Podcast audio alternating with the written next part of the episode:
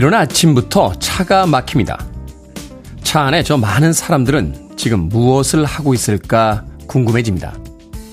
라디오로 뉴스를 듣거나요. 창문을 내리고 담배를 피우거나 어딘가로 전화를 하거나 오늘 해야 할 일들을 찬찬히 생각하고 있을까요?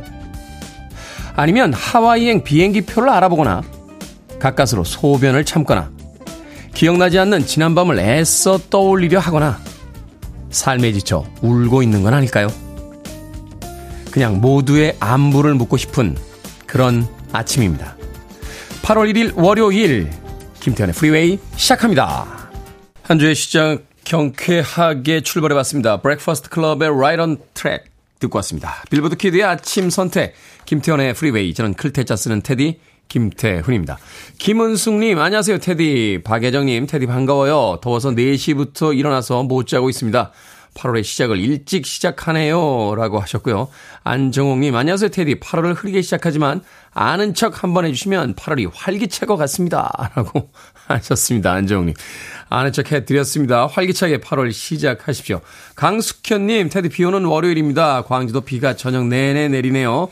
벌써 8월입니다. 오늘도 잘생긴 테디와 함께하며 행복한 하루 보낼게요. 화이팅입니다. 라고 하셨습니다. 자, 비가 내리고 있습니다. 전국적으로 비 소식이 있고요. 또 태풍이 올라오고 있다 하는 뉴스도 들려옵니다. 이제 8월이 되니까 태풍의 계절이 됐죠. 비 피해, 태풍 피해 없도록 미리미리 준비들 하시고요. 또 오늘 월요일 아침이기 때문에 이곳저곳 많이 막히고 있습니다. 우산들 챙기시고 조금 일찍 집에서 출발하시길 바라겠습니다. 자, 청취자분들의 참여 기다립니다. 문자 번호 샵 1061, 짧은 문자는 50원, 긴 문자는 100원, 콩으로는 무료입니다. 유튜브로도 참여하실 수 있습니다. 여러분은 지금 KBS 2라디오 김태훈의 프리웨이 함께하고 계십니다. KBS 2라디오. Yeah, 김태훈의 프리웨이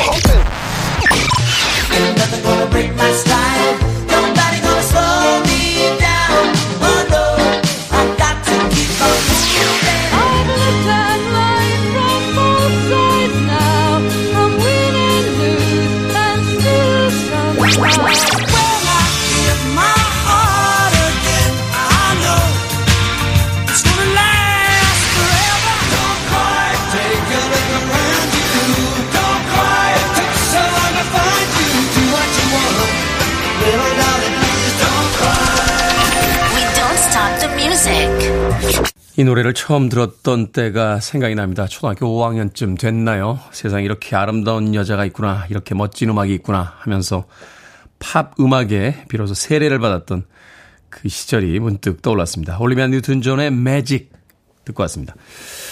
멋진 음악이죠. 어, 이 곡 이후에 이제 올리비아 뉴튼 존이 Physical이라는 어, 초대박 히트송을 내면서 전 세계에 자신의 이름을 본격적으로 알리기 시작합니다. 물론 그 이전에도 대단한 스타이긴 했었습니다만 Physical 음반의 성공을 통해서 올리비아 뉴튼 존은 이제 국제적인 명성을 얻게 되죠. 바로 그 직전에 나왔던 히트곡 올리비아 뉴튼 존의 매직 듣고 왔습니다. 자, 봄날의 햇살님, 테디, 8월의 시작이자 휴가 시작인데 장마 시작입니다. 방콕 할 것 같아요. 우울합니다. 하셨고요. 하늘 아래서님, 휴가 시작하자마자 비 오고 일기예보 보니 제 휴가 끝나는 날까지 비 예보가 있네요. 하하하, 참 운 좋죠? 이렇게 맞추기 힘든데. 라고 하셨습니다. 이번 주부터 휴가 떠나시는 분들이 많은데 일주일 정도 비가 계속 예보가 돼 있죠. 뭐 태풍의 영향이다라고 이야기를 합니다. 근데 한편으로 생각해 보면 다행 아닙니까? 회사 가야 되는데 아침부터 비 내리면 짜증 나잖아요. 어, 비 올 때 집에서 부침개 부쳐 먹으며 창 밖으로 다들 바쁘구만 하는 그 여유가 얼마나 행복합니까? 봄날의 햇살님, 하늘 아래서님. 그래도 착 가끔은 네, 휴가니까 집 밖으로 나오셔야겠죠. 집 밖으로 나오실 수 있도록 제가 아메리카노 모바일 쿠폰 한 장 보내드리겠습니다. 콩으로 오셨으니까 샵 1061로 다시 한번 이름과 아이디 보내주시면 모바일 쿠폰 보내드립니다. 짧은 문자 50원, 긴 문자 100원입니다. 자, 이현희님, 테디 코로나로 일주일 격리하고 오늘부터 정상 출근합니다. 테디 잘 지내시죠? 저는 많이 좋아졌어요. 라고 하셨습니다. 고생하셨습니다. 이현희님. 코로나 완치되셨으니까 좀 홀가분한 마음으로 또 한 주 보내시길 바라겠습니다.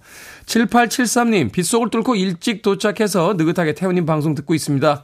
오늘도 같이 방송 듣는 모든 분들에게 화이팅! 이라고 외치고 싶습니다. 라고 하셨고요. 어, 김원성님, 음악들이 와이리 좋노 감동이라고 하셨는데, 이제 고작 두 곡 틀었습니다. 9시까지 많은 곡들이 준비되어 있으니까 계속해서 김태훈의 프리웨이 즐겨주시길 부탁드리겠습니다. 자, 최지현님의 신청곡으로 합니다. 매튜 와일더, Break My Stride.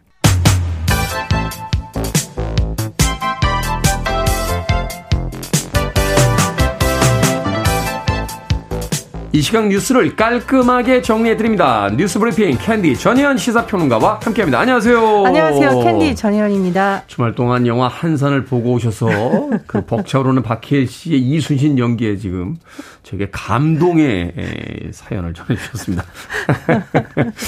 그렇죠. 극장에서 주말에 영화 한 편 볼 수 있다라면 그 주말 괜찮죠. 자, 그런데 그 주말 동안도 뉴스가 쏟아졌습니다. 정부가 초등학교 입학 연령을 낮추는 학제 개편안을 발표했는데 이게 조기 입학과 관련해서 여러 논란이 있습니다. 특히 맘카페 난리 났습니다. 물론 이제 확정이 된 것은 아니고 추진하겠다라는 계획이 발표됐다고 음, 봐야겠는데 네. 초등학교 초등학교 입학 연령이 만 6세 그런데 이제 만 5세로 낮추는 학제 개편을 추진하겠다는 것이 교육부의 계획입니다. 지난달 29일 교육부에서 대통령 업무 보고를 하면서 이 내용이 밝혀진 건데요. 자, 박순애 사회부총리 겸 교육부 장관이 발표한 이 학제 개편의 취지 요약을 해보면 첫 번째로는 사회적 양극화의 초기 원인이 교육 격차이기 때문에 취약 연령을 1년 당기면 사회적 약자 계층이 빨리 의무 교육을 받을 수 있다. 즉 입학 시기를 앞당겨서 가정의 유아 교육비를 줄이고 국가 교육 책임을 강화하겠다라는 주장이고요. 또 일각에서는 우리나라가 지금 학령 인구 자체가 줄고 있습니다. 인구가 주는 것도 있고 여러 가지 원인이 있는데 청년층의 사회 진출을 이렇게 되면 앞당길 수 있을 거고 노동 기간도 늘어날 거다 이런 분석도 나옵니다. 하지만 뭐 일부 학부모 단체, 교원 단체 이런 데서 굉장히 반발하고 있는데요. 일단 학부모들 부담이 선행 교육, 조기 교육으로 이어질 수 있다라는 거고요. 오히려 공정한 경쟁 을 저해할 수 있다. 또 학생 수가 늘어나는 과도기가 있을 텐데 네. 교사, 교실도 부족하고 입시 취업의 경쟁이 더 심화될 것이다라는 계획입니다. 교육부에서 일단 4년에 걸쳐서 입학 가능한 연령 범위를 25% 확대하겠다는 건데 2025년 입학 때부터 입학 연령을 기존 1년에서 3개월씩 확대하는 식으로 4년간 입학생 수를 조정한다는 것입니다. 그런데 이제 학부모 교원단체는 이 4년간 수도권에서는 과밀학급이 생길 수 있다라고는 것이고요. 또 일각에서는 이런 중요한 내용을 과연 각계 의견 수렴을 했느냐라는 비판도 나오고 있는 상황입니다. 오늘 사교육 걱정 없는 세상을 비롯한 13개 교육단체가 만 5세 초등 취학 저지를 위한 범국민 연대, 즉 정부의 계획에 반대하는 집회를 용산 대통령실 앞에서 할 예정인데요. 이들 단체들은 학제 개편안 철회를 촉구할, 촉구할 예정이라고 합니다. 용산 또 차 많이 막히겠군요. 네. 자, 집권당 내부의 당권 다툼이 계속이 되고 있습니다. 권성동 국민의힘 대표 직무대행 겸 원내대표가 직무대행을 사퇴했습니다. 최고위원들의 연이은 사퇴에 이어서 이제 전격적으로 단행이 된 거죠? 그렇습니다. 뭐 지난주에 배현진 최고위원이 사퇴하겠다 이런 소식이 있었고 또 국민의힘 권성동 대표 직무대행 겸 원내대표가 어제 직무대행직을 내려놨습니다. 이 직무대행 체제가 왜 만들어졌냐? 이준석 대표가 당원권 정지 6개월 중징계를 받았잖아요. 그래서 뭐 당대표를 새로 뽑는다 만다 시끄러웠지만 직무 대행 상태로 지금 되고 있는 건데 직무 대행직도 내려놓은 겁니다. 그리고 배현진 최고위원에 이어서 윤영석, 조수진 최고위원이 또 물러나겠다 주말 동안 밝혔는데요. 근데 이게 좀 굉장히 복잡한 상황입니다. 왜냐하면 지금 이 그러면 이 직무대행 체제가 물러나면 비대위 체제로 가야 되는데 당원 당규를 해석해 보니 복잡하다는 겁니다. 이준석 대표가 지금 당원권 정지가 된 상태이지 대표직에서 물러난 상태가 아니거든요. 네. 거리가 아닙니다. 예를 들면 뭐 사망을 해서 전혀 대표직을 수행하거나 이런 것이 아니기 때문에 사고로 규정이 되어 있어요. 그러니까 이거를 비대위로 가야 되느냐라고 좀 논란이 있는 거고 최고위원도 전원 사퇴한 게 아니에요. 과반이 사퇴하면 기능이 상실된 것이다라는 주장이 나오고 있지만 아니다라고 하는 여러 가지 논란이 하나 있고요. 두 번째로 비대위로 가려면 비대위원장을 누가 임명을 해야 되는데 비대위원장은 당대표나 권한대행 임명하게 돼 있습니다. 근데 이준석 대표는 지금 당원권 정지 상태고 네. 권성동 원내대표는 권한대행에서 물러나다 보니 이게 가능하냐라는 논란이 되고 있고요. 또 하나 이준석 대표가 예를 들어서 가처분 신청을 비롯한 법적 대응에 나설 가능성이 있습니다. 그래서 비대위 체제로 뭐 빨리 갈 수 있을지에 대해서 여러 가지 해석이 나오고 있는 경우인데 어쨌건 뭐 오늘하고 주말 사이에 언론의 반응을 보면 지금 우리 경제가 너무 어렵잖아요. 여러 문제에 대해서 집권 여당이 굉장히 책임이 큰데 어쨌든 이런 상황을 잘 마무리해야 된다라는 지적이 나오고 있습니다. 한 나라를 운영하는 집권 여당인데 당 운영조차 이렇게 정리가 안 되면 국민들이 과연 신뢰할 수 있을지 참. 자, 30대 이하 청년층이요. 세계 이상 금융기관에서 대출받은 액수가 크게 늘어난 것으로 나타났다고요? 예, 30대 이하 청년층의 다중 채무액, 그러니까 3개 이상 금융기관에서 대출받은 이 채무액이 5년 전보다 무려 30% 늘어났다고 합니다. 한국금융연구원의 신용상 선임연구원이 국내 금융권의 다중채무자 현황과 리스크 관리 방안 보고서를 냈는데요. 이 기준에 따르면 지난 4월 말 기준 금융권 전체의 다중채무자 451만 명, 채무의 규모는 598억 8조 8천억 제가 잘못 읽을 뻔했네요.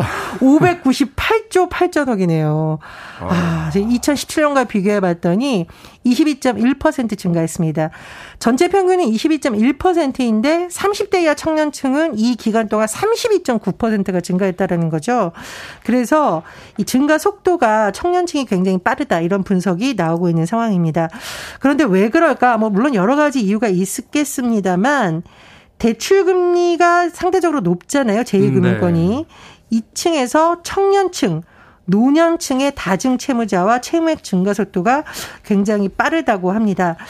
아마 이제 그 30대 청년들이 왜 이렇게 3개 이상 금융기관에서 대출받은 금액이 점점 커지고 있을까 여러 가지 해석이 나오는데 일단 지난해부터 가상화폐 열풍 주식 투자 열풍이 있었습니다. 네. 그렇다 보니 아마 청년들이 좀 빚을 끌어와서라도 투자하는데 영향이 미치 않겠느냐라는 분석이 나오고 있는데요. 이 연구원에서는 이렇게 금융당권 다중채무자가 늘어나고 또 1인당 채무의 규모가 급증하면 잠재 부실 위험이 커지고 있다 이렇게 지적을 음. 하고 있습니다. 어, 뭐 청년층이 열심히 투자하거나 이런 부분에 대해서 관심을 갖는 것을 좋다 나쁘다 평가하기는 어렵지만 어쨌든 전문가들이 지적하듯이 이렇게 빚을 져서 하고 있는 상황, 특히 지금 같은 고금리 상황에서는 굉장히 위험할 수 있다라는 지적은 잇따라 나오고 있는 상황입니다. 뭐 투자도 했겠습니다만 주거 환경의 그 월세라든지 이런 것들이 올라가니까 그런데 비용도 많이 들어갔을 거고 그리고 이 청년들이다 보니까 신용 평가에서 점수가 낮아서요. 사실은 대출 이자를 더 많이 내야 돼요. 아 그렇군요. 어, 그런 부분들이 또 불리하게 작용한 부분들 수 있으니까 좀 좋은 대책들이 좀 나왔으면 하는 생각이 듭니다. 자, 오늘 시사 엉뚱 퀴즈 어떤 문제입니까? 예, 초등학교 학제 개편 관련 논란된 부분 전해드렸습니다. 이 논란에 논란 토끼 눈이 된 분들 많으실 겁니다. 이제 아마 이제 학부모님들 특히 그 세대에 이제 자녀를 둔 분들 굉장히 걱정이 많으실 텐데 여기서 오늘의 시사 엉뚱 퀴즈 나갑니다. 우리에게 친숙한 동물인 토끼는 윤극영의 동요 반달에도 등장합니다. 이 동요에 따르면 반달에는 토끼 그리고 이 나무가 있는데요. 어떤 나무일까요? 1번 사과나무, 2번 개수나무, 3번 통나무, 4번 나는 꿈나무.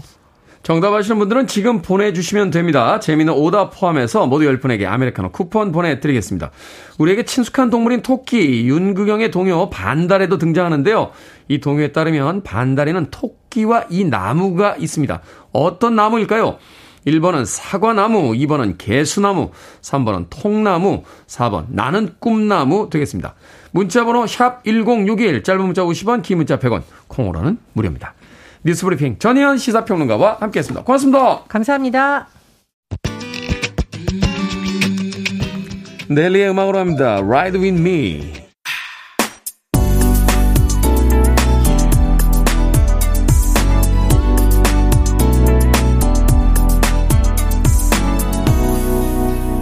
김태훈의 Freeway.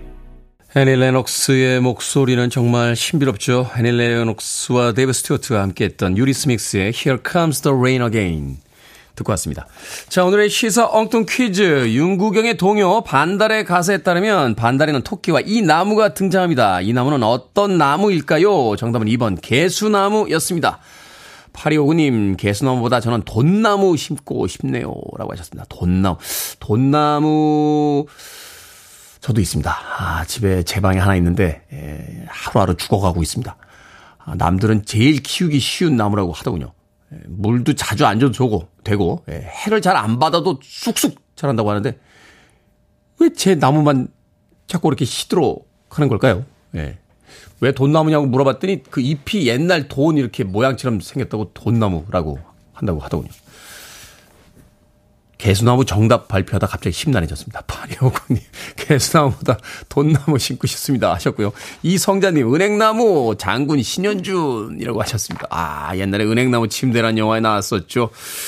눈 내리는데 무릎 꿇고 앉아서 다 인상 쓰고 있던 그 신현준 씨의 모습이 떠오르는군요. 김수현님, 나의 라임 오렌지 나무라고 하셨고요. 박건희님, 계곡나무, 계곡으로 떠나고 싶지만 일 때문에 갈 수가 없네요. 라고 또 이 무더운 여름에 신세한탄을 보내주셨어요. 3791님, 계수나무입니다. 듣기만 하다가 처음 참여해요. 숨어있는 프리웨이 팬입니다. 라고 또 사연 보내주셨습니다. 고맙습니다. 방금 소개해드린 분들 포함해서요. 모두 10분에게 아메리카노 쿠폰 보내드리겠습니다. 당첨자 명단, 방송이 끝난 후에 김태훈의 프리웨이 홈페이지에서 확인할 수 있습니다. 콩으로 당첨이 되신 분들은 방송 중에 이름과 아이디 문자로 알려주시면 모바일 쿠폰 보내드립니다. 문자 번호는 샵 1061, 짧은 문자는 50원, 긴 문자는 100원입니다. 자, 유다님께서 새싹 청취자입니다. 저는 요리사인데요. 집에서 요리하면 양을 못 맞춰요. 50명 이상의 음식만 20년 넘게 하다 보니 습관이 돼서 집에서 3명 정도의 소량은 간을 못 맞춥니다. 그래서 집에서는 설거지만 한답니다. 하고 문자 보내주셨습니다. 이게 그렇게 어렵나요? 어, 50명분을 할 때, 그 3명분, 네. 10분의 1로 이렇게 안 되나요, 그게? 어, 유다님, 야, 20년이나 요리를 하셨는데, 안 될 수 있어요. 네, 안될 수 있습니다. 이게, 그, 우리도 그렇잖아요. 오른손으로만 수저나 젓가락질 하다 보면 왼손으로 못하듯이 이게 뭐가 바뀌면 안 되는 경우가 있습니다. 저도 한, 한 달에 두서너 번 이제 커피 복구로 가서 이렇게 드립이라고 하죠. 이제 커피를 이렇게 내리는데 물 내리는 그 주전자가 바뀌면요. 이게 뭐가 달라요. 내릴 때 물의 양도 조절이 잘 안 되고 이 드리퍼라고 그러는데 이 드리퍼도 한 잔용이 있고 두 잔용이 있는데 이게 또 바뀌면 맛이 미묘하게 차이가 생깁니다. 그럴 수 있어요. 유다님. 20년간 음식 하셨는데 예, 집에서는 설거지만 하고 있다는 유다님의 슬픈 사연까지 소개를 해드렸습니다. 그냥 소개해드리면 그러니까 아메리카노 모바일 쿠폰 한 장 보내드릴게요. 커피 한 잔 하시면서 최근에는 뭐 동영상 사이트를 통해서 요리 배울 수 있으니까 다시 시작해보시길 바라겠습니다. 자, 3280님의 신청곡으로 합니다.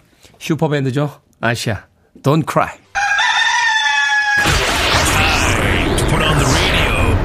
김태훈의 프리웨이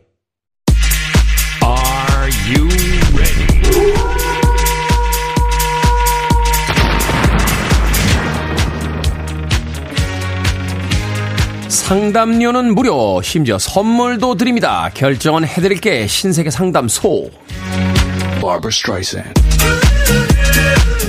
아무나님, 영어 학원에 등록해서 공부를 해볼까 하는데요. 아침반으로 갈까요? 아니면 퇴근 후에 저녁반에 가야 공부가 잘 될까요? 퇴근 후 저녁반에 가세요. 아침에는 김태현의 프리웨이를 들어야 하니까요. 김미희님, 남해로 휴가를 떠나려고 하는데요. 차를 가져갈까요? 아니면 가서 렌트를 할까요? 남편이랑 둘이 갑니다. 가서 렌트하세요. 지금 휴가철이라 차 가지고 가시면 남해까지 10시간도 넘게 걸릴 수 있습니다.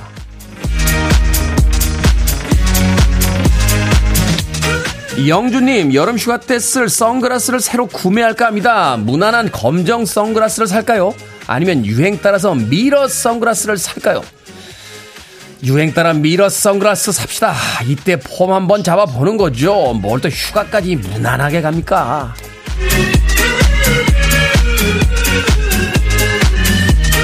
9413님, 아들이 고등 볼링 선수인데 시합 때마다 장거리 운전해서 응원을 가거든요. 그런데 요즘 성적이 좋지 않아 실망만 쌓입니다. 그래도 응원은 가야 할까요? 아니면 가지 말까요? 가지 마세요. 잘 안 될 땐 뭐든지 변화를 좀 줘보는 겁니다. 부모님의 응원이 부담스러울 수도 있으니까 당분간 가지 맙시다.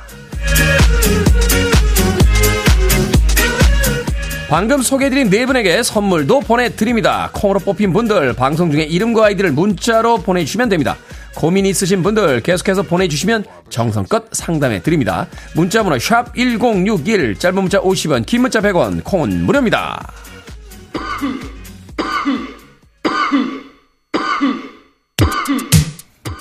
저처럼 기관지가 안 좋으신가요? 스카치입니다. 디스코 밴. listening to one of the best radio stations around. You're listening to 김태훈의 Freeway. Now when you climb into your bed tonight. 빌보드 키드의 아침 선택 KBS 2라디오 김태훈의 프리웨이 함께하고 계십니다. 1부 끝곡은 2388님의 신청곡이에요. Rare Bird의 Sympathy 준비했습니다. 잠시 후 2부에서 뵙겠습니다.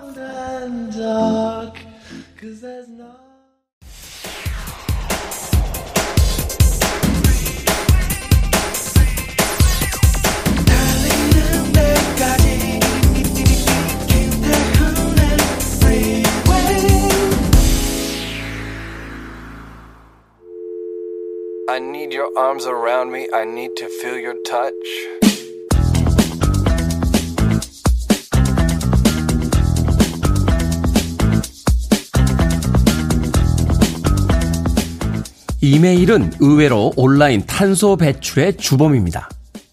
우리가 무심코 방치한 이메일은 데이터 센터에 쌓이는데 저장 공간을 마련하기 위해 엄청난 전기가 사용되고 그 과정에서 이산화탄소가 배출됩니다. 이메일 한 통이 배출하는 이산화탄소의 양은 약 4g으로 첨부 파일이 있을 경우 배출량은 더 늘어납니다. 매일 25건을 보내면 자동차 1km를 운전한 것과 같은 탄소를 배출하게 되는 셈입니다.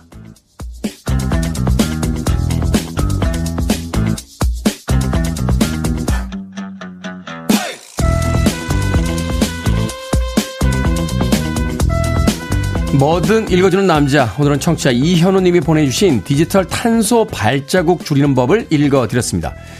디지털 탄소 발자국은 스마트폰, 태블릿 PC, 노트북 등 디지털 기기를 사용할 때 발생하는 이산화탄소 배출량을 말하는데요.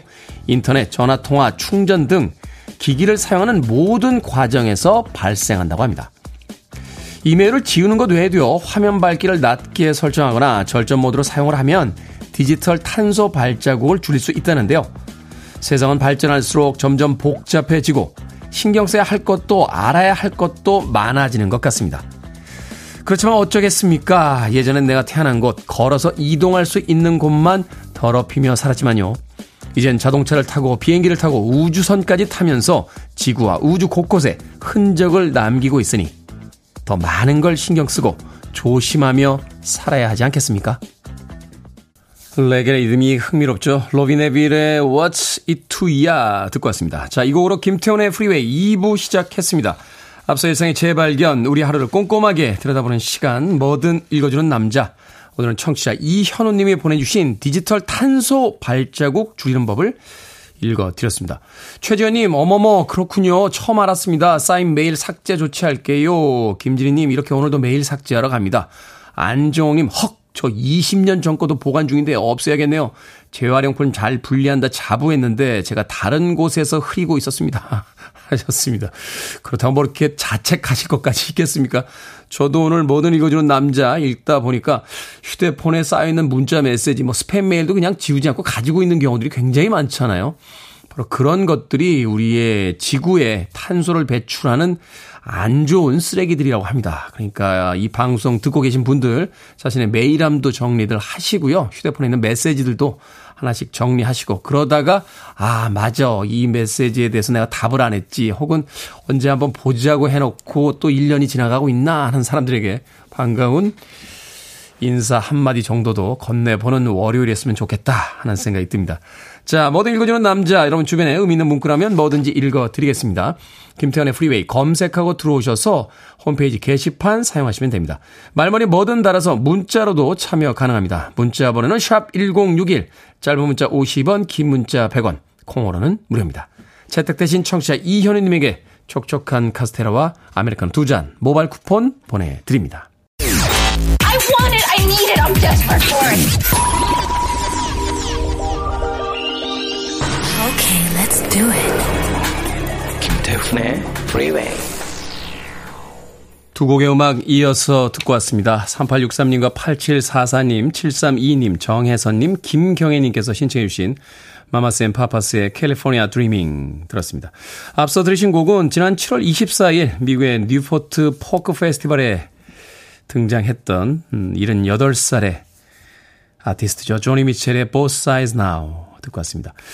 이 음악은 젊을 때 발표했던 앨범에 수록된 곡인데 이 조니 미첼이 나이를 먹고 난 뒤에 에, 새롭게 자신의 음악을 리메이크한 음반에는 이 원본보다 조금 느리게 에, 하지만 더 깊게 에, 노래를 불러서 참 많은 사람들에게 깊은 울림을 줬던 그런 음악이 있습니다. 팝 음악 듣는 사람들에게는 그 웃지 못할 농담 같은 이야기가 있어요. 어, 조니 미첼과 아, 닐령의 음악이 다 들리면 모든 음악을 다 들을 수 있다. 라고 하는 클래식 음악 하시는 분들이 왜 바흐가 들리면 다 들린다. 라고 이야기하시는 그런 음악 이야기처럼 이 조니 미첼과 닐령의 음악을 들을 수 있다면 모든 음악을 다 들을 수 있다. 하는 아주 유명한 농담이 있는데 바로 그 팝 음악의 정점에 있는 정말 멋진 뮤지션이죠. 포크로 출발해서 뭐 재즈 음악까지 팝 음악의 전 장르에 걸쳐서 완성도를 만들어냈던 그런 아주 위대한 아티스트 중에 한 명입니다. 오래오래 좋은 음악들 많이 발표해 주셨으면 좋겠습니다. 조니 미첼의 Both Sides Now 그리고 파마, 마마스 앤 파파스의 California Dreaming까지 두 곡의 음악 이어서 듣고 왔습니다. 김진희님 공항 도착해서요 자리를 고르고 있는데요 창가 자리가 없어요. 너무 날이 서운합니다. 비행기 타실 때 창가 타세요? 어. 저는 복도 쪽으로 앉습니다. 예. 창가에 타면은 뜰 때 하고 내릴 때 잠깐 보는 거잖아요. 장만. 멀리 갈 때 뭐 봐도 봐도 바다고 봐도 봐도 구름인데 그걸 뭐 특히 해외 갈 때 뭐 4시간 동안 구름을 볼 수도 없고 그리고 이제 화장실 왔다 갔다 할 때 좀 불편해요. 어, 저는 복도 쪽에 앉아야 이 왔다 갔다 하시는 그 승무원분들한테 뭐 좀 부탁할 때도 이렇게 눈 마주쳐 저물 좀 주세요 하기도 편하고 화장실 갈 때도 편해서 저는 예, 복도 쪽으로 앉습니다. 예, 그리고 복도 쪽으로 앉아야 이제 저를 알아봐 주시는 이제 승무원분들이 가끔 반갑게 인사도 해주세요. 어, 어디 가시나 봐요. 하면서 그런, 그런 또 이렇게 알아봐 주시는 것을 또 느끼는 재미가 있기 때문에. 예. 창가 쪽으로 있으면 조금 불편합니다. 김진희님. 창가 쪽으로 못 앉으시고, 예, 복도 쪽으로 앉아서 가실 것 같은데, 그 복도 자리에, 아, 즐거움을 만끽하시면서 한번 여행하시길 바라겠습니다. 어디 가시나요? 김진희님. 근데, 봄천사님, 테디, 작년 보라 방송하고 틀린 점이 있습니다. 작년 여름에는 입고 있는 티가 몇 벌 안 됐었는데 올해는 입고 나오시는 티가 아주 다양하시네요. 바람직한 현상이겠죠? 수입이 늘어나신 것 같네요. 하셨는데 지난 1년 동안 네, KBS에서 출연료를 참 꼬박꼬박 넣어주셨습니다. 그래서 여름 반팔, 네, 흰색과 회색 딱 두 종류로만 가지고 있었는데 올해는 무늬가 들어간 반팔, 예, 글자가 쓰여진 반팔, 예, 여러 가지 반팔들을 사서 입고 방송 중입니다. 봄천사님. 보라에서 그런 것도 보이나요? 음악 듣겠습니다. 킴 칸스의 음악으로 갑니다. 아, Bet David's Eyes.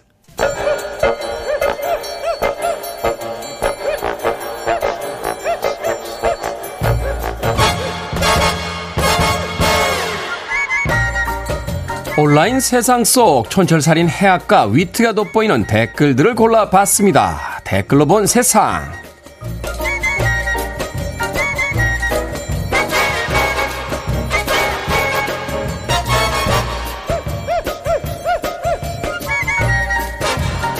첫 번째 댓글로 본 세상. 지난주 이순신 장군의 한산도 대첩을 그린 영화 한산 용의 출연이 개봉됐는데요. 관람객 A씨의 후기가 화제가 되고 있습니다. A씨는 전투 장면을 온몸으로 느끼고 싶어서 입체 상영관에서 영화를 봤다는데요. 조선군이 일본 첩자를 때릴 때나 거북선이 일본 배를 공격할 때마다 의자가 흔들렸다며 실시간 일본군 체험을 한 것 같다. 하는 의견을 달았습니다. 여기에 달린 댓글 드립니다. 고우님, 거북선이 빠르게 달려오면 저도 모르게 아씨 또 온다 중얼거리게 되더라고요. 다 보고 나니까 온몸이 피곤했습니다. 명명님, 제가 탄 게 거북선이 아니라 상대편 배였군요.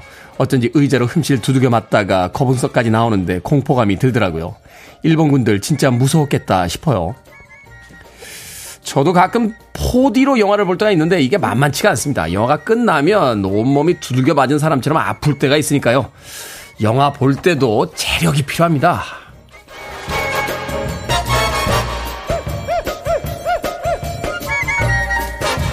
두 번째 댓글로 본 세상. 아르헨티나 산타페 한 쓰레기 하차장에서 보물찾기 열풍이 불었습니다. 포크레인에 걸린 옷장에서 1억 원 상당의 달러가 든 가방이 발견됐기 때문인데요. 주변에서 이곳에 1조 달러가 묻혀 있다 하는 의문의 쪽지까지 발견이 되면서 사람들이 몰리기 시작했다는군요. 당국은 경비원을 세워도 소용이 없자 출입 금지령을 내렸다는데요. 여기에 달린 댓글 드립니다. MJ님, 인간은 동기부여만 되면 정말 놀라운 능력을 보여줄 수 있는 것 같아요. 민영님, 코인 채굴 실사판인가요?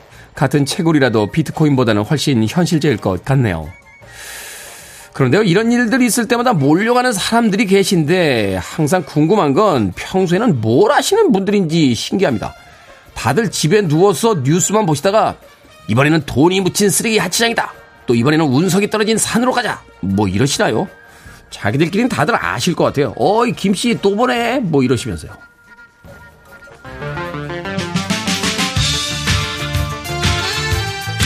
로드 스튜어트가 sexy guy로 불리던 시절이 있었죠. Baby Jane입니다.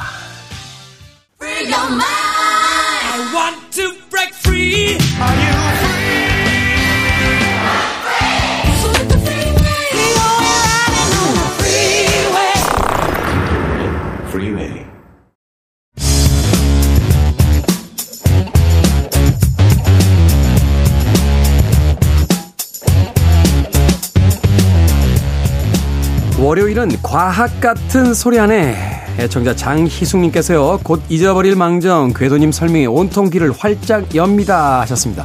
자 코끼리 덤버처럼 귀를 열고 들어주시죠. 과학 커뮤니케이터 궤도와 함께합니다. 안녕하세요. 안녕하세요 궤도입니다. 자 우리가 주목해야 할 항공 우주 관련 소식이 또 있습니다. 이번 주에 한국 최초의 달 탐사선이 발사될 예정이라고요? 맞습니다. 이게 무려 한 10여 년을 준비한 프로젝트인데 네. 드디어 발사될 예정인 한국형 달 궤도선 KPLO. 네. 이게 다누리호라는 이름이 붙었죠. 다누리호. 예. 달 탐사선. 달에 착륙을 합니까 그러면?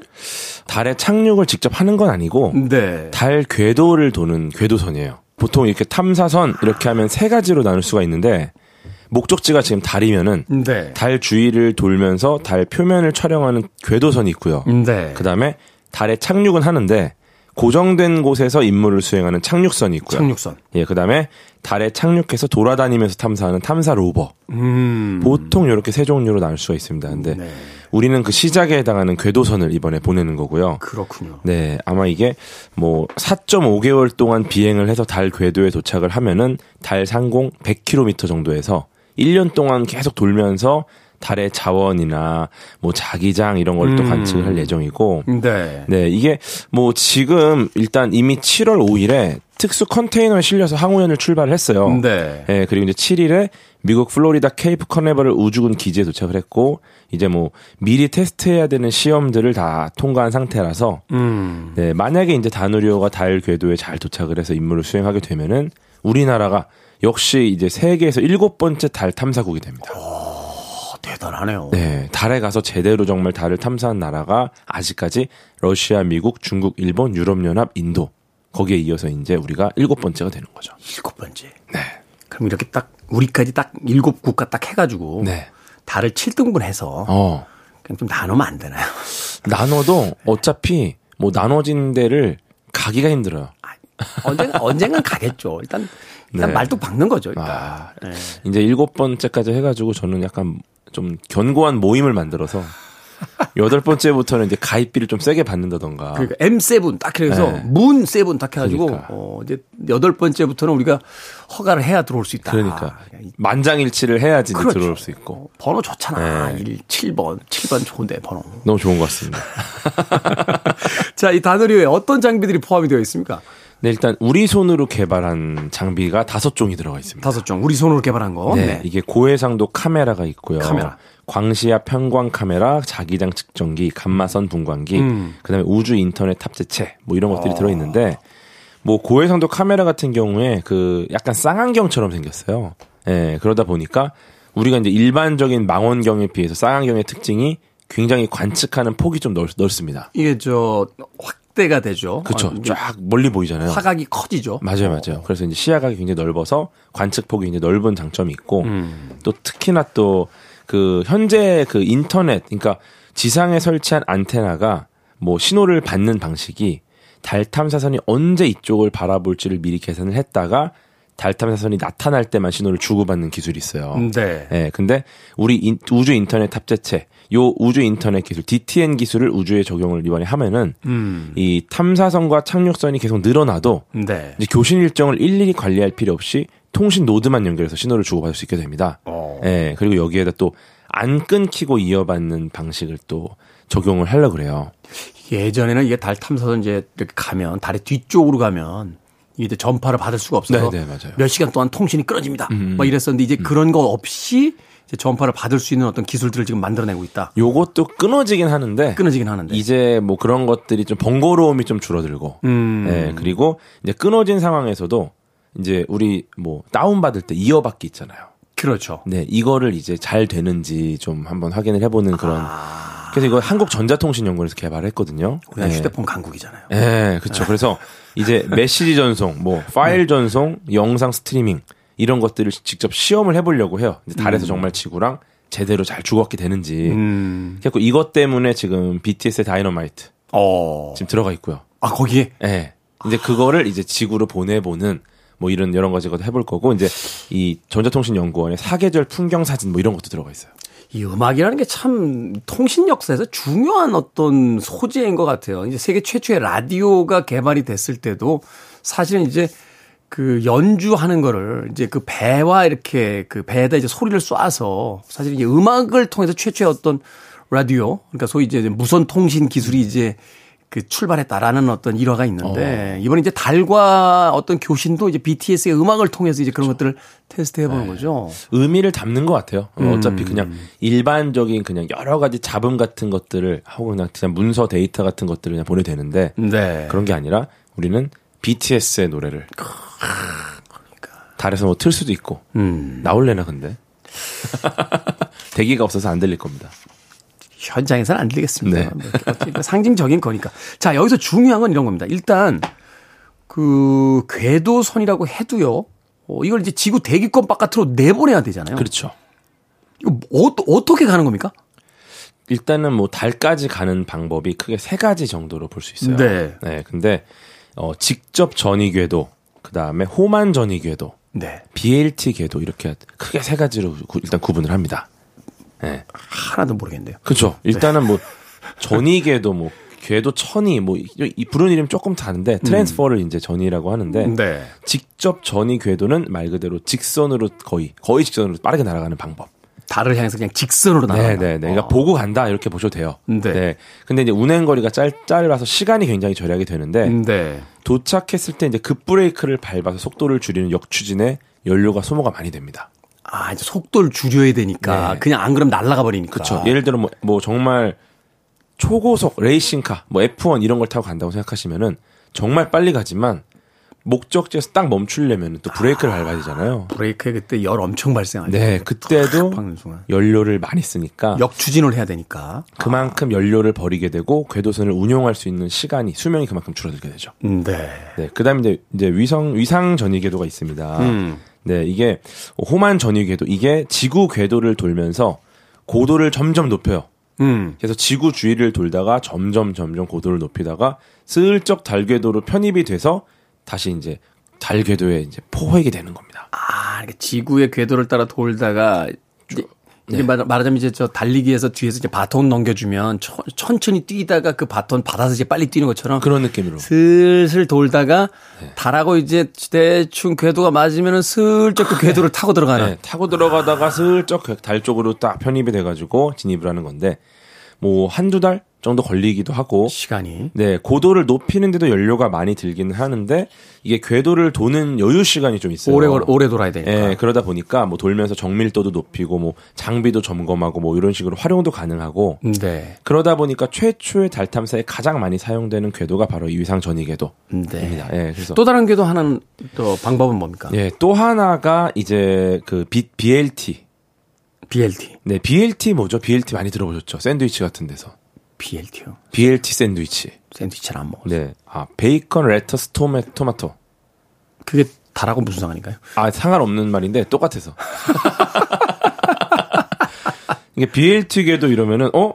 이거 샌드위치 아니야? 음. 어. 베이컨, 뭐 lettuce, 토마토가 들어간 근데 그게 아니라 이제 탄도 달 전위 궤도라고 해요. Ballistic Lunar Transfer라고 음. 하는데 이게 이제 뭐 WSB, 뭐 Weak Stability Boundary라고도 하고. 네. 예. 근데 이 궤도는 굉장히 어려운 궤도예요.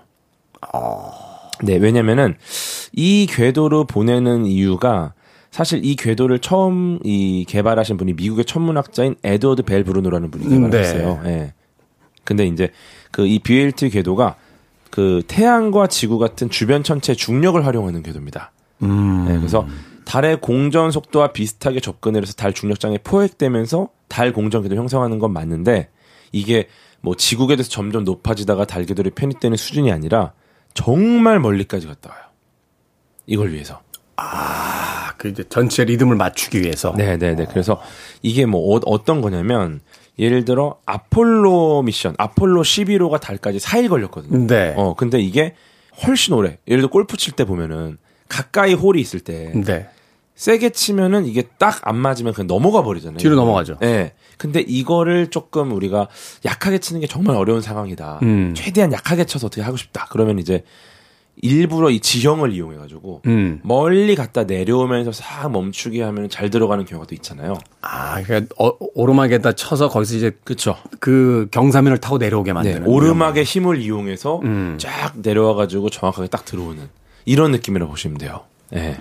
그렇군요. 이 달에 가는 것도 그냥 우리는 버스 타고 가듯이 직선으로만 가면 되는 줄 알았는데 그게 아니라 여러 가지 방식이 있다. 알겠습니다. 음악 한 곡 듣고 와서 계속해서 다누리호에 대한 이야기 나눠보도록 하겠습니다. 달 하면 이 노래 들어야죠. 줄리 런던입니다. Fly Me to the Moon. 줄리 런던의 Fly Me to the Moon 듣고 왔습니다. 월요일은 과학 같은 소리 하네 과학 커뮤니케이터 궤도와 함께 우리나라 최초의 달 탐사선 다누리호에 대해서 알아보고 있습니다.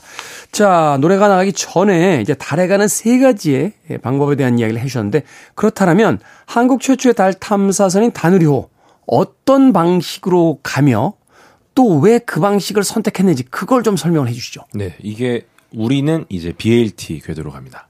그 제일 어려운 방법이라고 하지 않으셨어요? 네네네. 제일 멀리 돌고? 맞아요. 가장 어렵고 가장 오래 걸리고. 어. 네, 그래서 이게 그 150, 156만 킬로미터 떨어진 곳까지 갔다가 돌아와요. 150만 킬로가 넘는 곳을 갔다가.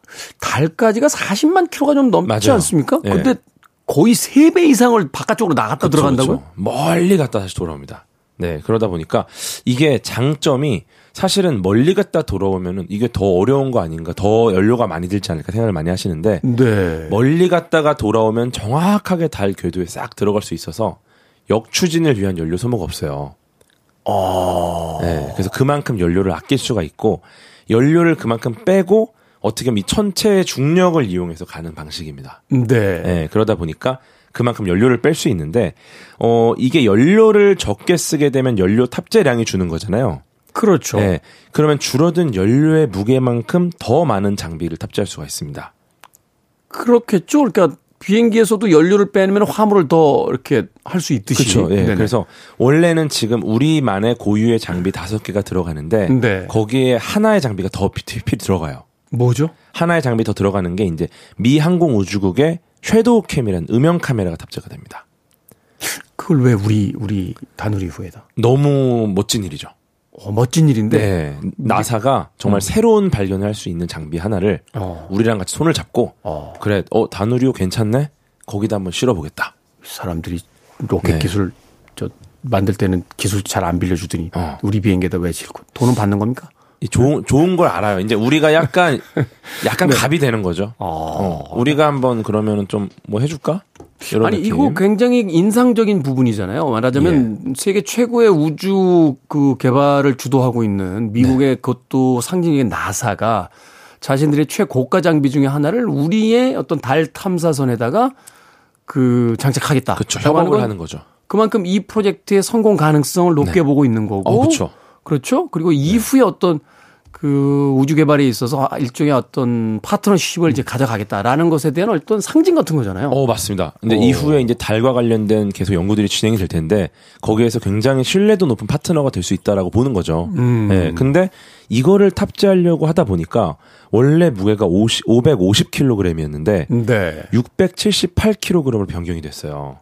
어, 엄청나게 많이 늘어났네요. 예, 많이 무거워졌죠. 근데 무거워지다 보니까 야, 이게 이렇게 무거운데 뭘 빼야 되지?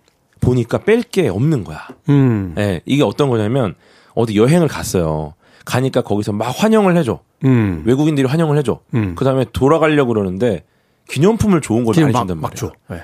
가방에 채워야 되잖아요. 네. 근데 뭘 빼야 되지? 뺄 게 없어. 우리 것도 너무 좋은 게 많아 지금 산 게. 가방을 하나 더 사죠, 저 같은 경우. 근데 지금 가방 하나 더 사기엔 돈이 더 없으니까. 네. 그래서 결국은 돌아가는 길에 먹을 간식을 빼는 겁니다. 아, 아이 그래 조금 안 먹고 가자. 이거 뭐꼭 예. 필요한, 꼭 필요한 건 아니니까. 그렇죠. 그래서. 연료를 굉장히 많이 줄이고 음. 그만큼 더 많은 장비가 들어갈 수 있게 된 거고 이렇게 되면 장비 6개가 들어가니까 네. 훨씬 더 많은 정보를 수집을 할 수가 있죠. 우리가 달에서. 말하자면 장비들을 더 많이 싣기 위해서 연료를 줄이는 방식을 고민했고 그렇죠. 그 고민의 방법 중에 하나로 이제 BLT를 이제 선택하게 됐다. 맞습니다. 아, 하지만 이 방법이 어려운 방법이고 쉽지 않은 방법이지만 우리가 할 수 있다. 그렇죠. 어떻게 보면 연료를 줄일 수 있고 연료가 줄어든 만큼 장비도 넣을 수 있고 하지만 굉장히 먼 거리를 여행해야 되고 음. 이 궤도에 대한 여러 가지 고민이 많이 필요한 거고 난이도가 워낙 높은 방식이라서 와 이거를 우리나라가 될까 처음으로 가는 건데 네. 근데 이거에 대한 어느 정도 우리 연구진들의 자신감도 있지 않을까. 우리는 할 수 있다. 예. 사실 저는 과학 기술은 잘 모릅니다만 연료만 충분히 탑재할 수 있다면 일직선으로 가서 역추진하는 게 제일 간단한 방법 아닙니까? 그렇죠. 하지만 그 그런 방법이 아닌 또 다른 방법, 좀 더 선회하는 방식을 선택한다는 건 더 많은 계산 방법이 나와야 되고 그렇죠. 더 많은 기간이 필요하고 더 정교한 어떤 그 이제 시뮬레이션이 있어야 되는데 그 중에서도 가장 복잡한 것을 이제 BLT 기술이라고 하는데 그걸 우리나라의 에, 이 우주 항공 기술로서 이제 해낼 수 있다. 그런 그렇죠. 자신감이 있다. 예. 어쩌면 누리호는 발사하고 직후까지 와 대단하다 하고 이제 뭐 한 며칠 안에 결론이 나잖아요. 몇 네. 시간 만에도 이미 결론이 나고. 근데 다누리호는 이제 발사한 이후부터가 시작입니다. 그때부터 이제 궤도 과학자들이 굉장히 고민을 많이 할 거고 4.5개월이 지나서야 이제 아 이제 어느 정도 안정됐다라는 걸 알 수 있게 되겠죠. 그렇군요.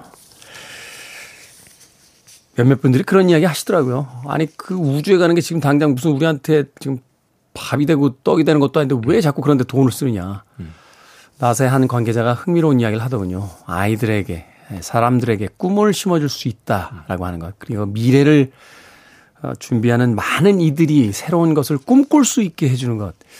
그것은 어쩌면 지금의 단순한 밥 한 공기보다도 더 중요한 것일 수 있지 않느냐라는 이야기를 했는데 그 이야기에 전적으로 동의하게 되는 바입니다. 아 근데 정말 중요한 얘기 하나 있는데 근데 빨리 짧게. 어. 근데 정말로 진짜 도움이 돼요 저희한테 왜냐면은 우리나라는 지금 과학적 데이터를 직접 얻은 게 별로 없어요. 네. 항상 다른 나라한테 달라 아, 이게 좀 주시면 안 돼요. 또 주세요. 그럼 나사가 이제 큰맘 먹고 야 가져라 뭐 이렇게 주, 는 거예요. 이거 줄까? 근데 뭐또 나중에 뭐 뭘 또 달라고 하면서 주겠죠. 네, 예, 근데 예, 이제 예. 우리나라가 달에서 뭔가를 하게 되면은 과학적 데이터를 보유하게 돼요. 그러면 그걸 이제 컨텐츠로 팔 수 있는 거. 팔 수도 있고 아. 딜이 가능하죠.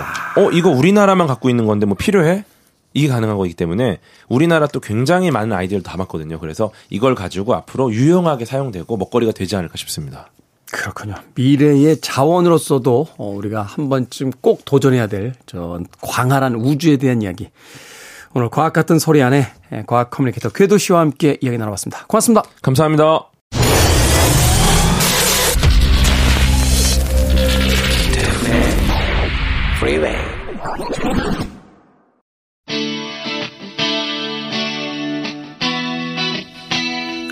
KBS 이라디오 김태현의 프리웨이 오늘 방송 여기까지입니다. 오늘 끝곡은 하이치의 How Do You Talk to an Angel 듣습니다. 편안한 월요일 보내십시오. 저 내일 아침 7시에 돌아오겠습니다. 고맙습니다.